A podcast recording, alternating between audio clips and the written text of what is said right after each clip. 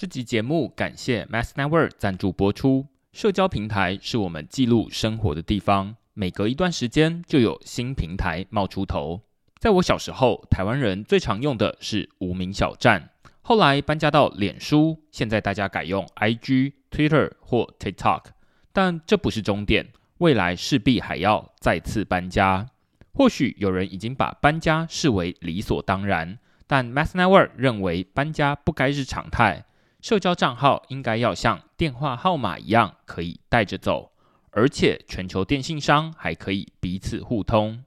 Mass Network 是去中心化社交生态系的领导者，他们打造 Next ID，串接你的社交账号，用它登入 Firefly App 就能聚合所有内容，让你轻松掌握不同社交网络的最新动态。如果你也不希望未来再次搬家，推荐你动手试试。此外，现在 Math Network 还有一项资助方案，目前已经帮助将近一百项专案的建设者共同打造去中心化社交生态系。如果你有好点子，可以在节目叙述栏位中找到资助申请连结，让 Math Network 助你一臂之力。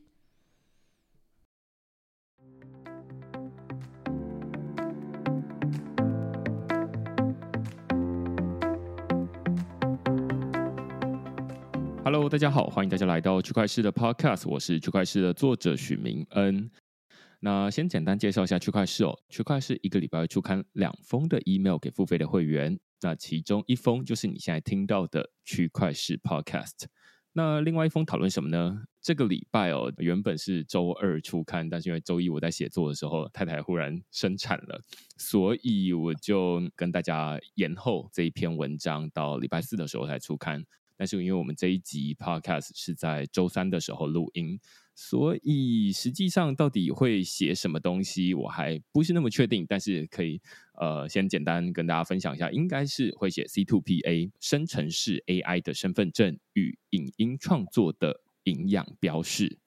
之所以会写 C2PA 这个东西呢，其实是因为录音的上周啦，其实是 OpenAI 试出了一个影片的模型，叫做 Sora。那实际上它到底有什么样的用途，跟它造成什么样的影响？我相信大家过去这一两个礼拜已经在网络上面看过不少了。只是我个人对于当你可以随意创作非常多的影音内容，以前大家都说有图有真相，有影片有真相嘛。那当现在有影片也没有真相，因为你只要下一个指令，那它在。呃，很快几秒钟之内就可以产出一段一分钟的影片给你的时候，你就会发现说，其实呃，生成式技术算是相当成熟。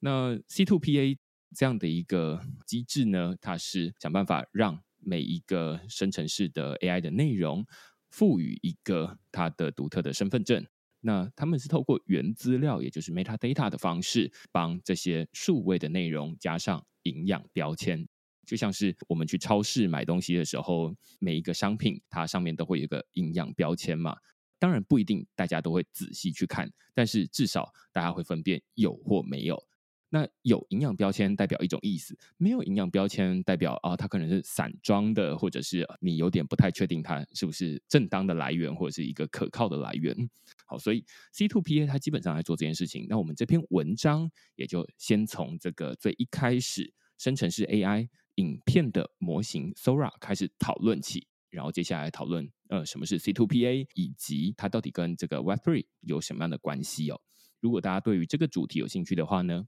欢迎到 Google 上面搜寻区块势趋势的势，你就可以找到所有的内容了。也欢迎大家用付费订阅来支持区块势的营运。那我们今天呢，再度哦，我们最近这两三集 Podcast 大概都是用这种越洋连线的方式哦，来啊、呃、邀请不同领域的来宾来跟我们讨论不一样的主题。那我们今天讨论的主题非常的特别哦，其实之前区块势已经有文章，就是来讨论这个 attestation，呃，这确切要怎么翻译，或许待会我们可以再来讨论看看。那但是我们今天邀请的呢是 ETHSign 跟 Sign Protocol 的创办人辛来跟我们讨论 Attestation 的主题。我们先请辛跟大家打声招呼。嗯，大家好，我是严新，我是 ETHSign 的 Co-founder。要不然先请这个先跟大家简单介绍一下，我刚刚在念了一长串的这个 e-sign 或者是 sign protocol，它到底是一个什么样的东西，或者是说你是怎么开始做这样的一个可以说是 Web3 的产品的？大多数人都知道，我们 e-sign 最早做的是就是电子协议的签名嘛。我们大概从两年半以前开始吧，我们一开始做的并不是做一个 general 的 attestation service，那时候我们只单纯想的是，因为 cryptocurrency 大家手里面都有一个 private key，如果我们能用这个 private key 去让大家去生成这个 legal binding 的 signatures，以及能够加密这个文档，那么其实我们能够把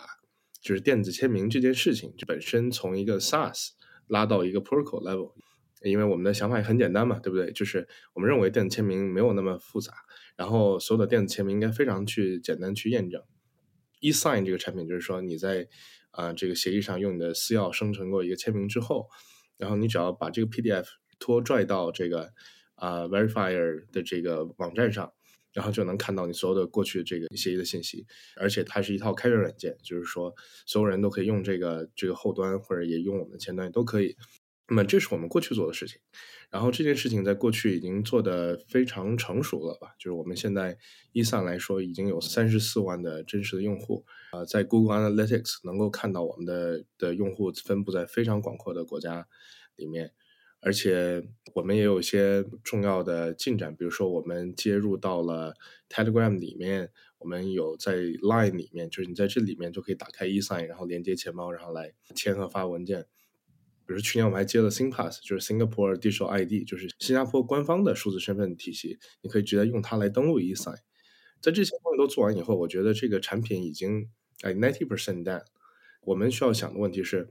我们能不能让大家就是给 eSign 扩充更多的场景？因为我们做的东西不只是一个签协议的东西，对，我们做的工作是，我们让大家用私钥生成签名，加密存储。然后放在一个地方，然后供所有人去去验证和索引。嗯、我们就是 go through 很多的这个 use case 以后，我们就认识到啊，其实很多的场景大家是需要 digital signature 的，但大家可能不需要这个 PDF 这个 format。比如说你做 KYC 对吧？就是在 crypto investment 里面，大家经常要做 KYC。那么 KYC 就是用户把自己的资料递交给律师或者一个有牌照的一个金融机构，然后他们看过以后说，OK，你是一个 credit investor，就是你的钱足够多。然后或者说你是一个 U.S. citizen 或者不是，嗯、那么实际上他要 make 这个 statement，他需要有人去签名的。那么传统的世界里面就是几签一下，但是现在我们在电子化世界里面，嗯、它就有个数字签名。但是呢，它不需要那个 PDF format。我就想，OK，我们能不能把 PDF 这个东西从我们的系统里面抽象化掉，让大家不用 PDF 这些场景，也可以用我们的东西去生成签名、存储。然后放在这个链上去验证，然后去索引，对吧？所以这个是我们在做的工作，也就是从电子签名来讲，就是我们允许用户来建不同的 contract template，比如说有啊投资的 template，有雇人的 template，有 NDA template。那现在呢，不需要这个 PDF format 之后，那么我们允许大家来创建 schema，这个 schema 就是这个也是格式，但是它不需要 PDF，也就是你创建一些 parameters，你比如说啊 QIC 就是。这个 address 和你 if 呃、accredited investor if U.S. citizen 这么三个东西，然后你往里放东西，生成签名，然后存在我们的这个系统里面，我们来负责去索引和验证。了解了解，我不太确定有多少的听众在最一开始已经先了解 e-sign，虽然刚听起来就是有蛮多的用户。但是我要先自己承认，就是我是 因为 Chainfeeds 的潘志雄有一次他就直接在 Twitter 上面私讯我，然后就说：“哎，这个有 e-sign 这个内容，然后他觉得这个专案可以跟他聊聊。”那在过年前我才开始看这个东西，然后一看就会觉得说：“哦，那好像跟之前区块势有曾经讨论过的 Ethereum Attestation Service 有点类似。”只是刚刚呃，新这一段在讨论的，我自己听起来是呃，首先它是一个电子签名的服务，只是大家想要电子签一些文件，那最常见的可能就是 PDF，所以最一开始可能 eSign 它就是吃的是 PDF。换句话说，你可以把 PDF 丢进去，然后用公司要的机制，也就是类似钱包的背后的这种私钥去签章。签完了之后，那它基本上就是有一个记录在那边，有点像是你用纸笔，然后用签这个手写的名字一样嘛。然后银行有时候会去对说，哎，你这个有没有长得很像这样？那它只是用密码学的机制，更严谨的去验证这件事情。只是我蛮好奇，就是说线上的文件签章的机制跟之前，或者是说你们第一个产品在做 eSign，有什么样的具体的差别？因为大家可能会觉得说啊，那我本来就已经用这个 DocuSign 签的好好的，然后为什么我现在非得要用私钥来签名？这有什么样不同的地方？你会怎么去解释这件事？在 DocuSign 之前，大家都是呃用手写签名嘛，然后签完以后传真给别人。对，那个我们其实大概知道，它要浪费纸，对吧？然后它其实，在我们现在这个世界里面是很容易仿造的。现在仿造一个视频、仿造一个图片都那么容易，所以 DocuSign 已经是这个私钥体系的一个进步了。但是 DocuSign 和其他所有的 SaaS company，他们的问题是，他们在上一代的体系里面是每个公司有每个公司的签名的算法。比如说，我跟你在 DocuSign 签了一个东西，然后我跟另外一个人在 HelloSign 上签了一份文件，然后如果第三方的人拿到一份文件，他想去验证这个文件是不是真的，是不是被签过。其实很困难，而且这个世界上有若干若干家不同的 e-signature company。其实你去，比如说去印尼啊，去日本啊，去韩国啊，都有不同的公司。因为我觉得它有两个问题，第一的就是它过去用的那套加密的体系，就是 PKI，就是里面包含 CA 证书。CA 证书呢是一个中心化的一个公司要分发的一个系统。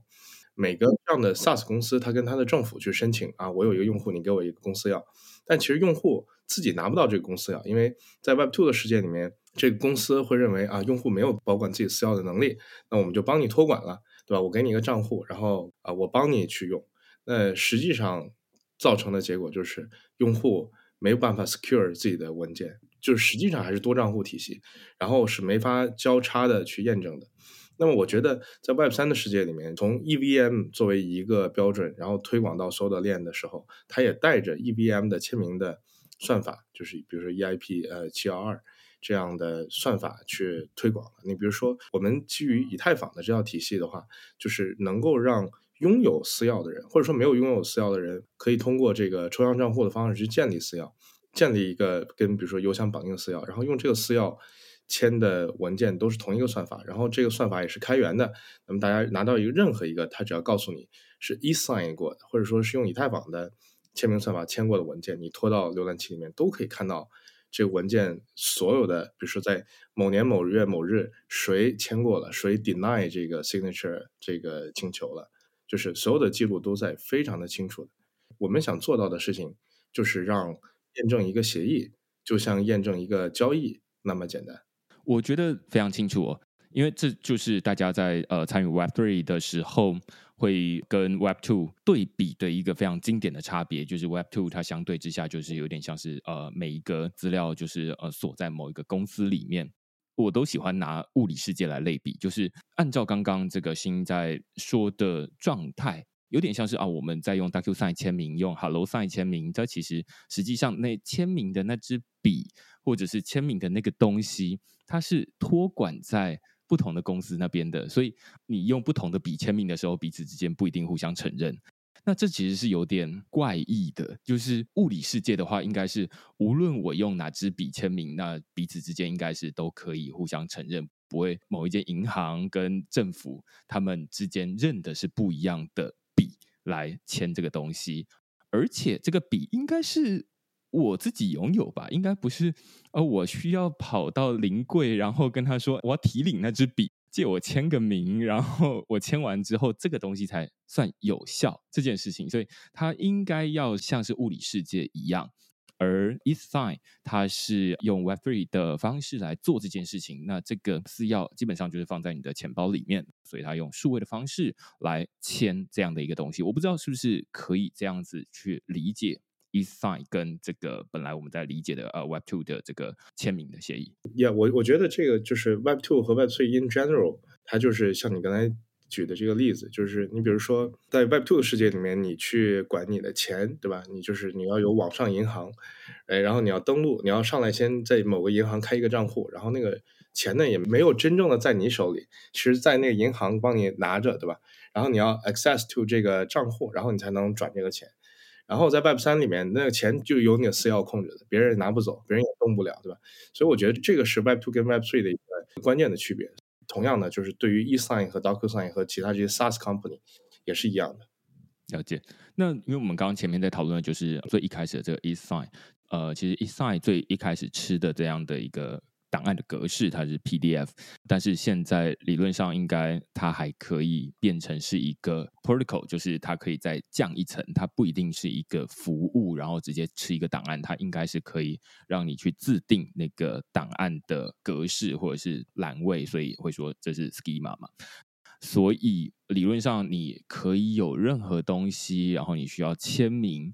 它就可以用这个服务，呃，或者是用这个 sign protocol。去执行，换句话说，有点像是如果你说啊，eSign 它可能就是一个印章，它只能盖在一些类似纸质的东西上面。那 Sign Protocol 它感觉就比较像是一个，无论是它可能是一个雕刻，它可能是一个纸笔，或者是一个它是任何的东西，无论你来给我任何的东西，那理论上我都可以用适合它的方式去表达我的意思，所以它就不用限制于一张纸或者是一个 PDF。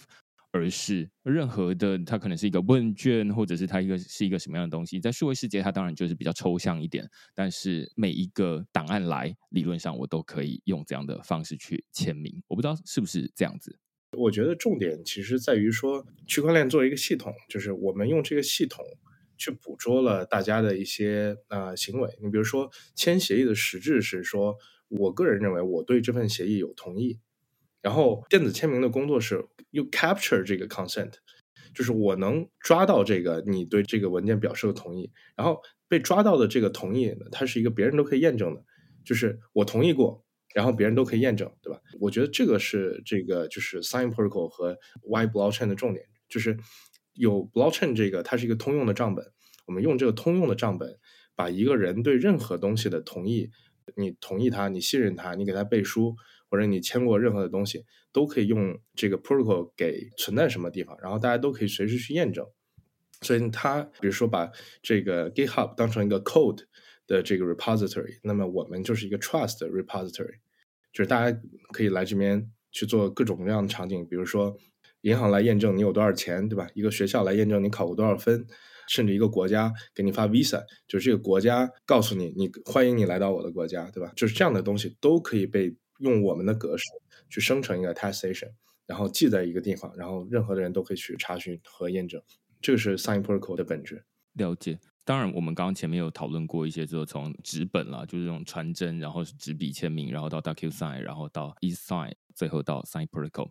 但是我不知道你刚刚在解释这种 Sign Protocol，它在物理世界我们有没有一些呃类似的服务，还是其实就是呃像这种纸本的签名，它其实是有一个机构或者是有一个个人或者是一个公司，它专门在做类似这件事情，让大家比较容易理解，就是说哦，物理世界其实早就有这样的服务，那我们只是把它放到数位世界来，然后用一样的方式来做这件事情。当然有了，比如说物理世界公证处 Notary，Notary 就是说你要证明一个什么事情。然后公证就是说，我们传统世界的这个信任它是中心化的，就是说，所谓公正的公是选举出了一个机构，选举出了一个机构，那个机构授权这公证处能代表 everybody，代表公权力，right？然后他去 notarize，比如说你开过这个公司，你这个人过去怎么怎么样，对吧？公证，比如说结婚，那么实际上也是这个国家说我证明你们两个是 partner，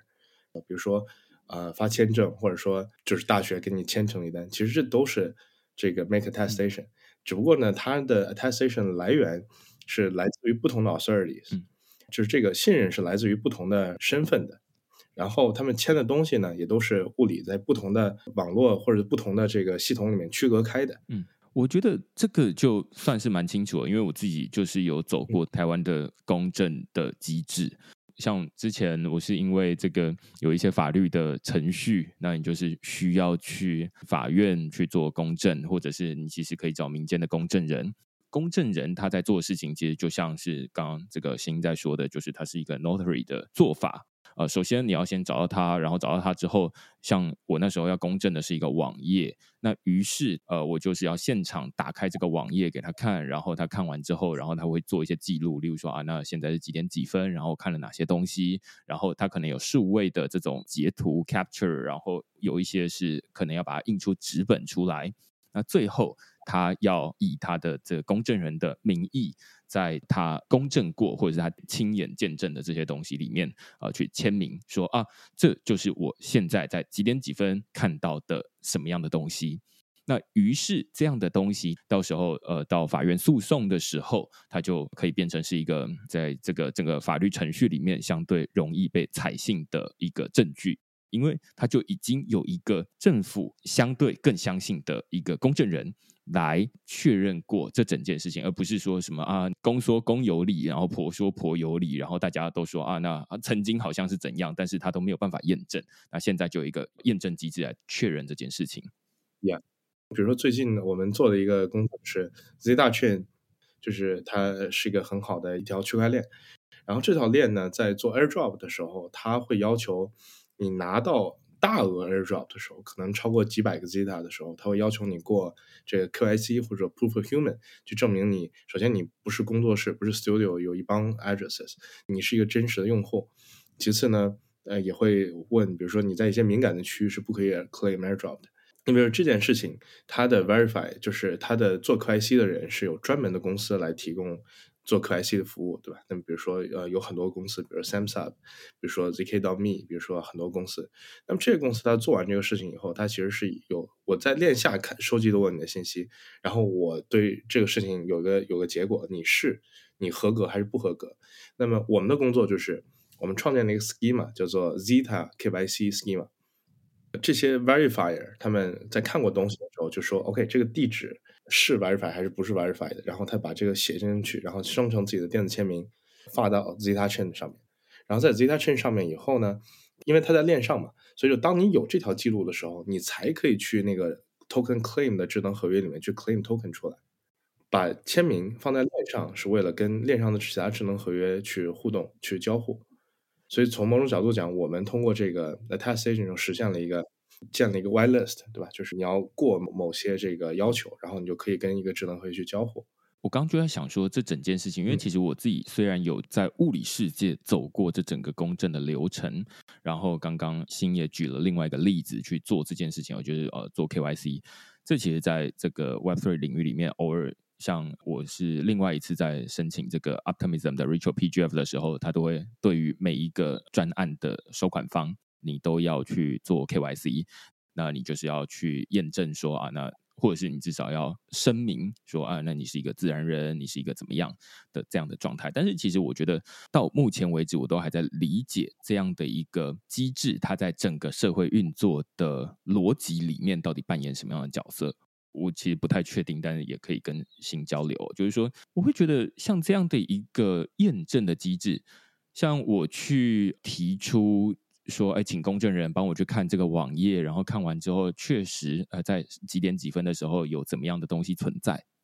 然后交给法院，法院他就会说，啊，那确实是这样子。但是，其实另外一方，他其实也可以提出说，哦，没有，没有，没有，这个公证人或者是 notary 的这一方，他其实是被蒙蔽的。我去验证的这一个东西，它其实是经过伪造的。所以在做这一个 attestation 或者做 notary 的这一件事情。他其实只是说啊，在当下他看到的东西，然后他帮他做一个验证，但是他并没有去针对说啊，最原始啊，例如说刚刚这个新举的这种 KYC，如果他拿一个假的证件，然后说啊，那我是一个自然人等等的，那最后到底要怎么去辨认那个东西的真假？它其实是一另外一件事情。但是你会说啊，那这样子 notary 或者是像这样的签名，它就没有效果吗？可能也不是，它应该可以解决百分之九十或者是百分之八十等等以上的问题。然后绝大多数的情况，我们透过这样的方式，它是一个信任的机制。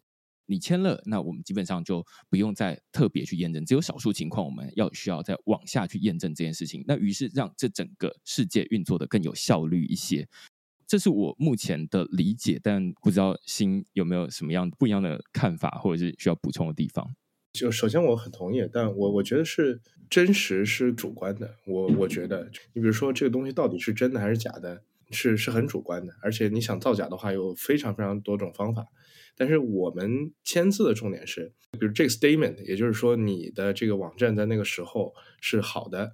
这件事情，这个 statement 是被这个 notary 这个人去签过的。那么如果你相信这个人，你就相信这个 statement。对吧？我们是在这个人的 ID 和他说的话之间建立一个强绑定，然后让任何人随时都可以去看这个人曾经这么说过，嗯，然后这是我们能够做的。但对于一个东西，它本质到底是不是真的还是假的，我们做不到。我们能做的是让一个人能够更清晰的，呃，用到自己的 ID。比如说我们现在做的工作是，我们 connect 非常多的 digital ID，比如说这个帕劳的身份、新加坡的身份。嗯然后甚至我们会跟 Namify 有个项目叫做 Namify，他们再把你的网站给映射成一个 NFT，也就是说你可以用 NFT 来验证你是一个网站的 owner。所以说你可以说 OK，我是 Coinbase.com，然后我用就等于把一个网站网址映射到一个 DID 一个一个地址上面，然后去说什么事情，嗯，或者说这个就是 decentralized ID 啊，就是我们能做的是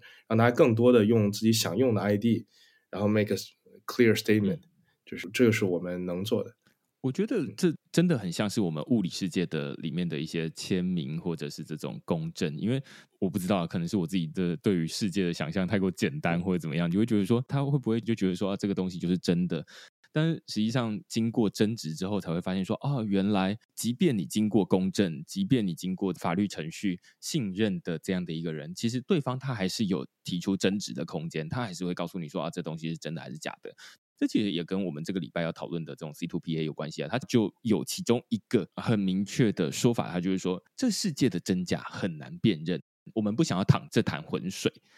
所以我们想要做的事情是帮所有的数位内容加上一些 metadata，让它有一些溯源的履历，有点像是它有更多的背景的资讯，让你去判断说这个东西你是不是愿意相信。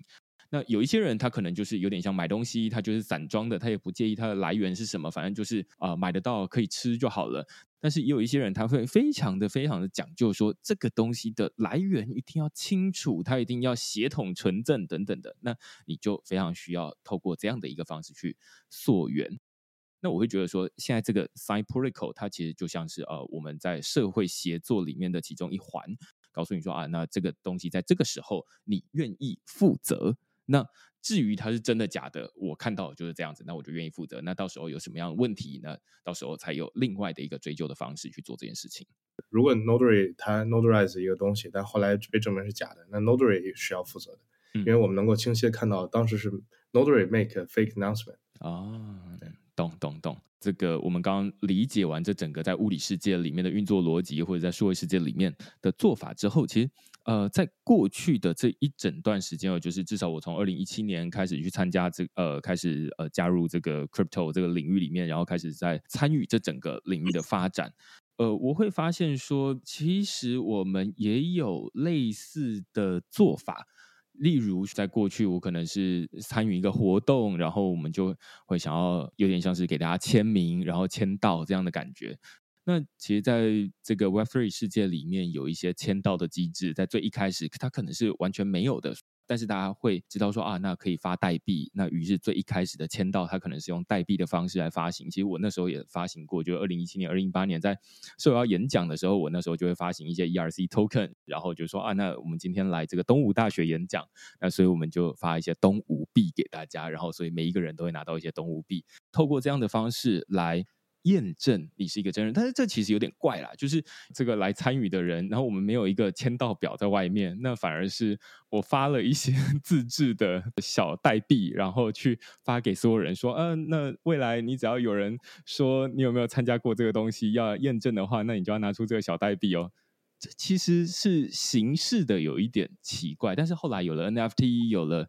这件事情，好像变得越来越正常一点。但是我会想要问新的，就是说。现在 Sign Protocol 有点像是啊，那专门我们在处理签名或者是 make statement，就是呃去做这种声明的这件事情。你会如何去看待 Sign Protocol 跟像过去这种持有代币或者是持有 NFT 之间的区别啊？其实我觉得，就本质技术上的区别是非常小的，因为，嗯、呃，你比如说我们发一个 ERC20，实际上就是也是建了一个智能合约，然后在智能合约里面添加了一条记录，就是我 mint 这个 NFT 给谁，其实也是增加一条记录。所以我觉得，呃，本质的区别就在于你记账是用什么格式去记的。比如说在我们的系统里面，就是你 create 一个 schema，这个 schema 叫做啊、比如说明恩 event。然后那谁来呢？就记一条，谁来就记一条，对吧？那么我觉得不同的格式最大的区别在于是查询和索引的区别。比如说 NFT 可能查询跟索引起来不是是在 OpenSea 上那挂，或者说是比较麻烦或者怎么样的。然后我们的系统可能我们也会有个浏览器，如果你现在到这个 Sign 到 Global 上就可以看到，这个浏览器里面会有很多很多 schema，然后每个 schema 里面有多少条记录。其实我觉得是索引信息的区别。本质从呃记账的方式上，我不认为有什么太大的区别。嗯、然后我觉得其实从啊、呃、NFT 到 Soulbound Token，然后再到 Attestation，其实就是一步步在越来越清晰，就是你到底想要什么。如果你希望把 NFT 当成一种签到的这个证明，那它不应该是被转来转去和卖来卖去的。所以他们后来就有了 Soulbound Token，、嗯、然后我们现在在做 Attestation，其实是非常非常像的。这样了解。然后我觉得 Attestation 是一个去金融化的，从一个可以转的、可以 trade 的资产，慢慢变成一条记录。但我觉得未来呢，可能也会反过来，比如说，呃，从一个记录到一个可以 trade 的资产。比如说，啊、呃，最近有一些这个做 real world assets 的用户，比如他们在做的事情是，啊、呃，通过 Attestation 证明我对现实中的，比如说一个什么什么东西是有 ownership 的。对，就是通过 attestation 证明我在现实世界里面拥有某个东西，然后基于这个 attestation 再去发 ERC20 和发 ERC721，那么也是可以玩的。这个好像是一个对于一般人的理解，他可能会觉得说、嗯、啊，那在物理世界我签的这个纸本的合约，那它才是一个我们会说啊，在这整个社会的运作体系里面被接受，然后可以融入这整个社会运作里面的一环。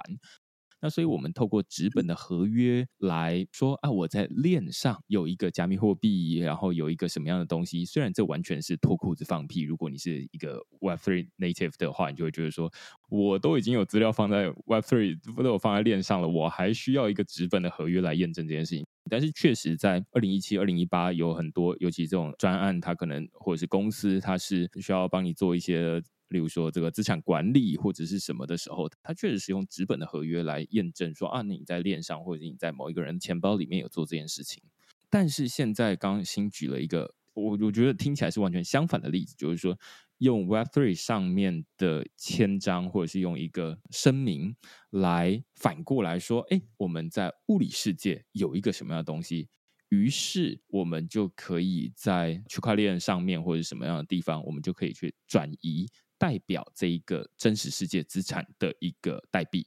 那于是你持有这个代币就代表什么样的东西？这它其实是一个两个世界的连接。那但是它的逻辑是反过来，就是以前是用物理世界来声称啊，我在数位世界有什么样的东西，现在可以反过来，就是用数位世界上面的声明来告诉你说，哎，我在物理世界有什么样的东西。我觉得这是蛮有趣的情况，也不知道是不是可以这样说。嗯，是的，反正就我们只是单纯的需要一个格式的东西。这个格式的声明，比如它是一个协议也好，还是一个 attestation 也好，它既在链上可以被验证，也在链下可以被验证。就比如说你拿这个东西到法院去，法院的人能不能看懂，或者说法院的人能不能去啊、呃、理解，或者说他能不能信任这个？如果你比如说你这个 attestation 就是两个 anon address，就是两个匿名的地址去签，那么法院肯定不知道这是什么东西。那如果你比如说你连接了你的啊、呃、digital ID 或者连接你的 ThinkPass，或者用你的 email 去 create，那你在你在真实世界里面有效力。在链上也有效力，那你就就是打通了这两个世界，然后你可以把这个在链上去验证你的你在真实世界里面有多少钱什么的。懂懂。这边我想要再多补充一个案例，我自己在参与这个 Optimism 的 Ritual PGF 三的时候，其实就有遇到一些类似的情况，就是说过去我们当然是呃只有物理世界的这种纸本的合约啊、签名啊，会比较容易融入在社会整个运作的协作的体系里面。但是其实像是 Ritual PGF 在做的事情，就是说啊，那他们要先看你到底过去有什么样的影响力，再来决定说啊，那现在事后追溯你的影响力的成效，再给你一些资助。那这时候他要如何去验证你的影响力就相当重要。你可能要告诉他说啊，那我有多少数据，然后我有多少过去活动，有多少参与。那这样的证明，如果有一个链上的记录，那就非常方便。但是反而是，如果你都是一些这种纸本的东西，然后或者是你都是一些啊存在这个 Google Drive 上面的东西，它就会有点不太能够相信，或者是他们没有办法那么的容易去把这些东西抓下来。所以在这种状况之下，他会说啊，那希望你未来这些活动啊，或者是这些资料，都是能够经过链上的签章，然后比较方便，让我们去验证说啊，那你确实是跟你说的一样，而不是空口说白话。我觉得这是一个蛮特别的情况。我不知道新有没有什么其他的案例需要补充？我可以介绍一个很有意思的技术，我就是我觉得你刚才说的这个根本问题在于说，数据是存在不同系统，然后这些系统实际上是不互通的。然后在不同系统里面的数据是无法互相验证的，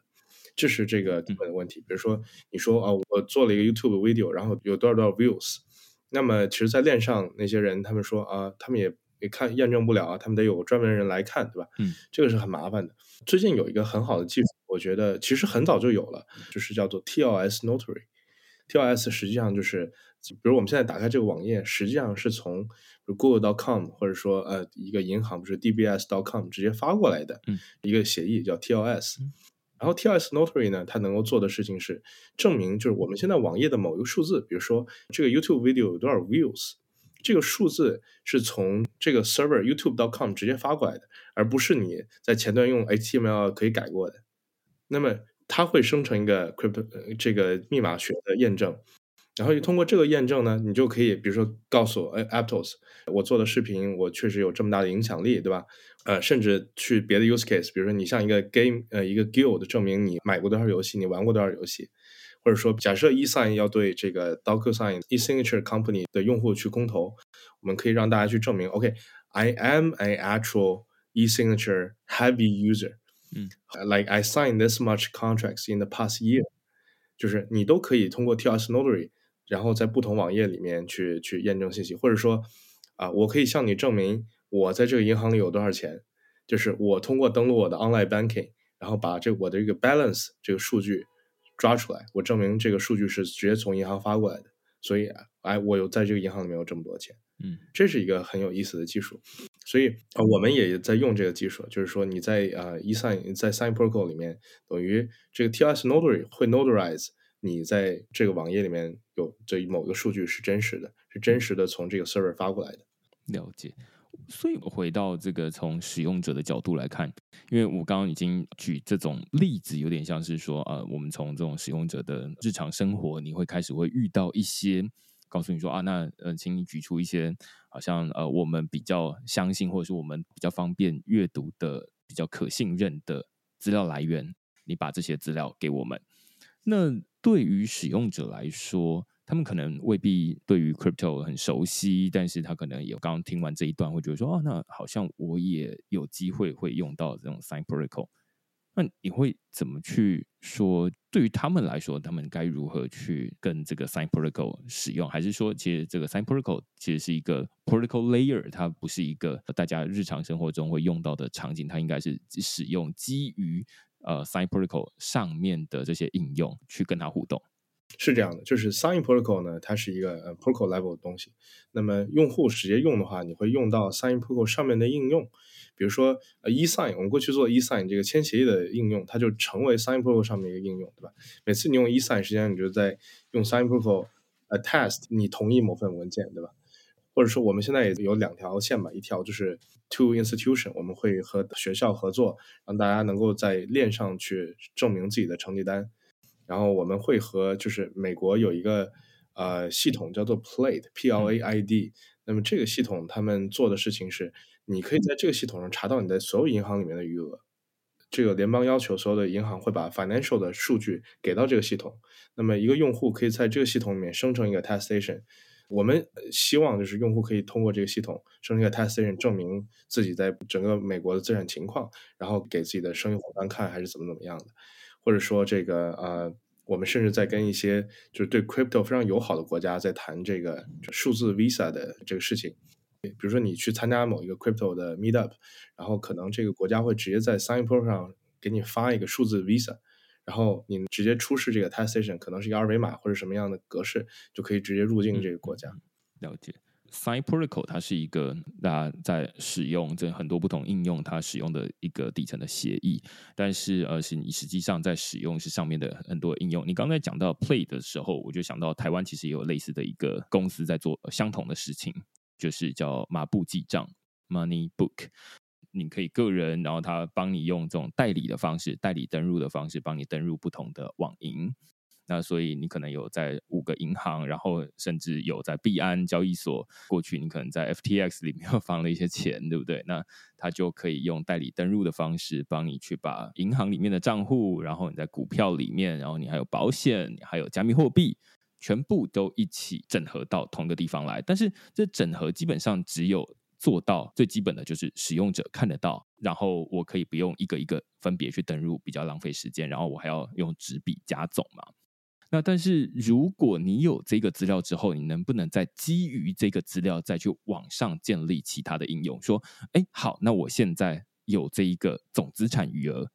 那我能不能拿这个总资产余额再去做呃其他的信用？例如说啊，我拿去要申请房贷，然后申请什么东西？其实现在各家银行它要去核发贷款的时候，它可能还要知道说啊，那你的状况怎样？那但是当然，这个台湾它可能可以去调一些记录、联征啊等等的。但是他就是不知道你的这个海外资产状况，他也不知道你的加密资产的状况。那如果有这样的一个东西，它搭配刚刚这个新说的 TLS Notary，那它就可以让这整个协作变得更紧密一点。其实这跟我们最一开始在讨论 DocuSign 跟 HelloSign 有可能在某些情况之下，或者是很多不同的这种线上签章的系统，他们没有办法互相协作，很有关系嘛。就是因为这大家都是。各自为政，然后没有一个签名去保证说啊，那我们现在这个东西是真的，然后我们就可以在一起基于这个真实，在网上建立一些新的应用，然后让大家生活变得更方便。那我会觉得说，像现在这个麻布记账，它可能可以去整合 Sign Protocol，然后让它产出来的这个东西，然后鼓励用户说，哎，你接下来你还可以拿这个东西去做一些这个 statement，或者是去做一些新的应用。然后另外一端，其实刚刚我还没有讨论到，就是说谁要去。认证这个东西，对不对？你签了这个东西是签了，但是，哎，那银行啊，或者是保险啊，或者是呃这些机构，他们是不是去认证这个东西？这个好像是另外一个门槛。我不知道新去怎么去理解，或者会去怎么去说服另外一端他们去理解说，哈，那现在我们有一个 Play 的签名，然后它经过这个 Sign Protocol，然后或是麻布记账，它已经经过这个 Sign Protocol 的签名，那你会怎么说服他说，哎，那这就已经是一个。可以使用的资料，还是这其实是有点困难的。呃，我觉得第一呢，就是我们要把我们的东西做得足够清楚，比如说我们能够用技术证明，或者说用很好的呈现的格式，让别人认为 OK，这个东西是是稳定的啊，是真实的。然后这个信任的源头，比如说是 TLS Notary，那么是从哪个 server 过来的？这技术层要做扎实。其次呢，要找到你想合作的应用。To be very honest，我觉得很多，比如说你直接去 BD 这些传统的大的机构，它其实没有任何动力去用新的东西，因为用新的东西只会给它带来风险。所以我们可能第一步，我们去找的这个接触这些的人，可能是链上的，比如说借贷平台。因为链上的借贷平台，它的问题是它的那个资产抵押率太高了，那导导致它的用户很少，对吧？假设比如说我跟一个链上的资产平台说，明恩可以向你证明他在台湾有很多很多钱，那你能不能给他降低一点这个资产抵押率呢？让他去借贷，对吧？那他肯定是很愿意的，对吧？因为你给他的一个能够验证的一个 proof，那么对他来讲，他能够多做一些生意，他能够多一些 customer，他当然是愿意的，对吧？所以我们要找到这些。愿意去接受新的东西，或者说他现在，比如说我们对真实世界的改善是从八十分做到九十分。嗯，他以前呃，比如说一个银行，他能够他跟你要信，现在你给他一个电子的，只是从八十分到九十分。如果你跟链上的借贷平台说，那就是从零分到九十分，因为过去是没有任何这种证明的，过去就是你必须抵押多少才能借多少，嗯，而且是超额抵押。那现在你一下你能够做到说，OK，你有一个你有一个基本的信用分了。那其实从零分做到九十分，那它的提升是非常大的。那么在这些场景是我们会去努力的场景。基本上我们在讨论 Web3，尤其你刚刚在讨论 DeFi 的时候，我们都是在为什么会有这种超额抵押？为什么会抵押率很高？它都是源自于一个源头，就是我们在讨论的，就是说啊，这个是一个无需信任的世界，所以我们基本上不需要信任任何人，你就可以去 verify 他现在有多少钱。但是其实无需信任，它是一个相对原始的状态。你看，我们加密货币，大家都鼓励你放进冷钱包里面嘛，自己保管。但自己保管，它其实是一个相对原始的状态，就是理论上现在绝大多数人都是把钱放在银行里面吧，给别人保管，它是呃，在我们的观念里面应该是更安全。当然，在一些第三世界的国家不一定是这样，只是我们就会想说，那能不能在这两个世界里面抓到一个平衡？就是说，他希望可以方便一点。也就是说啊，那有一点信任基础，但是他又可以有这种自己的资产的掌握的权利。那目前看起来，在 DeFi 之所以会要你超额抵押，之所以要抵押率非常高，就是因为我们基本上都把信任拿掉了。但是这也造成我们之间很难以让这个协作效率提升。那现在有这样的一个 Notary 的机制，基本上是在无需信任的世界里面，企图建立一点信任的机制。也就是说啊，那我们现在有一个呃 statement，我们现在有一个呃 notarize，然后我们现在有一个签名，然后我们现在有一个声明，告诉你说，哎，基本上到这边为止是我可以验证的。那背后是真是假？如果万一最后抓到是假，那可能是另外一件事情。但是基本上，我们就可以基于现在这一个水平，在网上去建构一些新的应用场景啊。就是说，你如果完全没有信任，就代表着 cap efficiency 资金的使用效率是极低的，嗯，甚至是负的。如果说你有信任，那就是资金使用效率变高。就我觉得，这份 native 的想法肯定是说啊，一用冷钱包。就我其实也。啊，非常的保守，但是我也认为在，在在实际上，比如说我们想要 mass adoption，我们想要更活跃的链上的金融活动，那么一定要提高 cap efficiency，要不然的话，链上是不会有 stable coin，所有 stable coin 都会回到这个链下，因为链下还有银行，链上面如果没有借贷的话，为什么 stable coin 要在要在链上呢？所以说我们需要引入更多的信任，对吧？比如这个你信任的来源就是来源于 TLS Notary 可以 notarize 这个签名方是这个银行。对吧？那我们信任这个银行，如果这银行出问题了，那信任他的这些人也会出问题。但是只要我们搞清楚信任是来自哪里，对吧？那他就没有太大问题。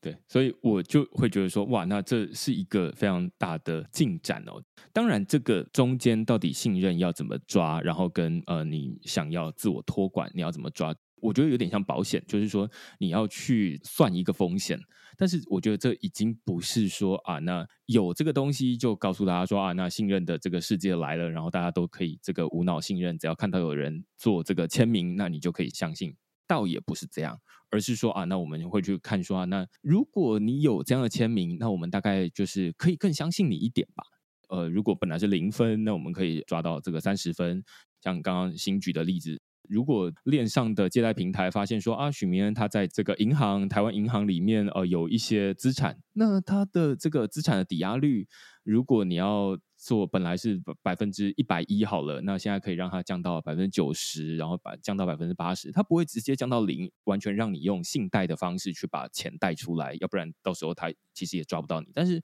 他也有一些信任可以去帮你降低这个抵押率，然后增加这个资本效率。那这是一个我觉得有点艺术的事情，就是它没有一个最好的答案。那大概是需要滚动的修正，就是啊，在每发生一件重大的事情的时候，那大家又回头来检讨说啊，你看这个，你看这个有风险，然后于是我们要再紧一点。那如果诶发现太紧了，又有人会想说啊，那你应该松一点没关系，那我们就再放松一点。所以这是一个动态的调整的过程，我不知道是不是这样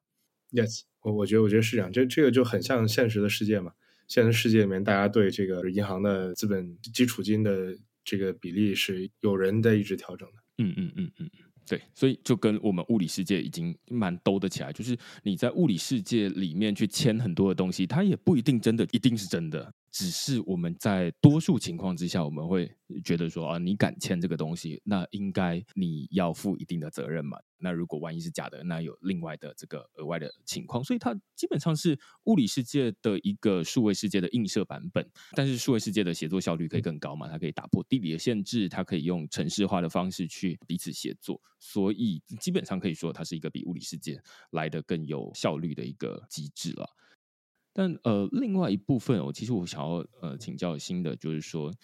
呃，如果好，那接下来现在看起来大家就知道说啊，那 Sign Protocol 它要做什么样的事情？我不知道在无需信任的世界里面建立一个信任的机制，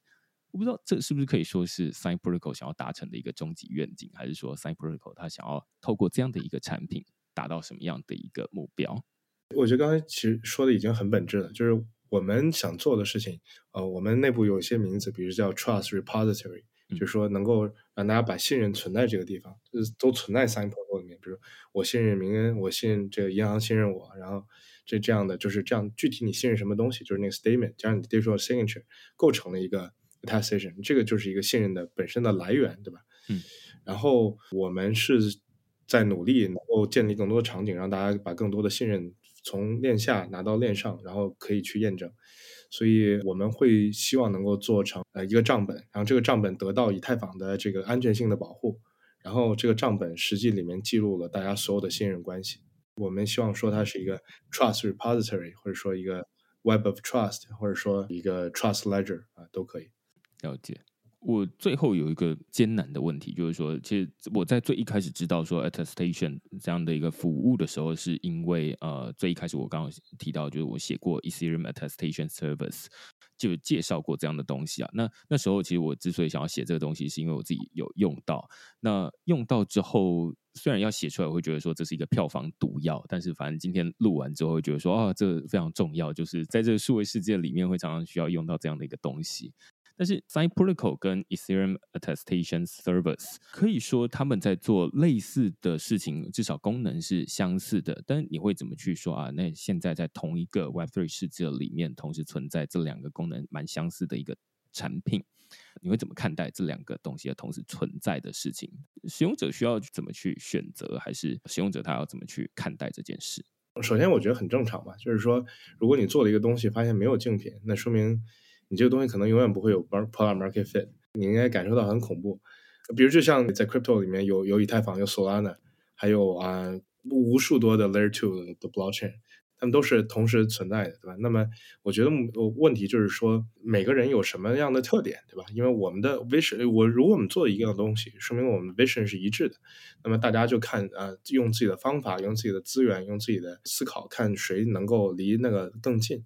当然 ES 呢，它是一个 public good，然后我们实际上是他不知道是不是最大的 donor 啊，就是我们一直捐助是去支持这个。项目我们大概可能捐了至少百分之二十他们的钱嘛，都是我们 给的吧。然后他们的做法就是说，他们在不同的在以太坊上部署这个智能合约，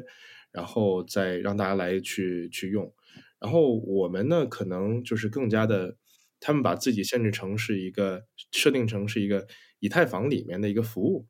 那么我们可能更。我们更在意的是说，怎么能够让大家去更更积极的用，所以我们不会说自己是 public good，我们可能会有一些比较激进的一些，比如说啊收费措施，比如说做 KYC，那么做 KYC 的那个人和我们，我们会有一个收益分成，比如说用户做一个 KYC，那么要给 KYC 那个公司做做 schema 的那个人要给多少钱，然后给我们有多少钱，然后我们会有 tokenomics 去鼓励大家来建立更多 schema，建立更多的 app。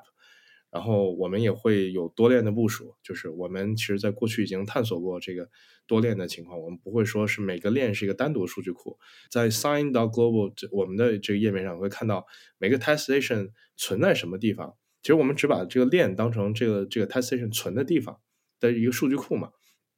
所以我们只把某条链当成一个参数而已。最终这些 Attestation 也都可以的安全性也都会在以太坊上得到保证啊，以及就是我们实际上。呃我觉得可能现在做的东西和大家会说和 ES 比较像，我们的智能合约的基本的方式是很像的。但是未来我们实际上，比如我刚才讲的，我们在做一个技术，这个技术可能用到 Vertical Root，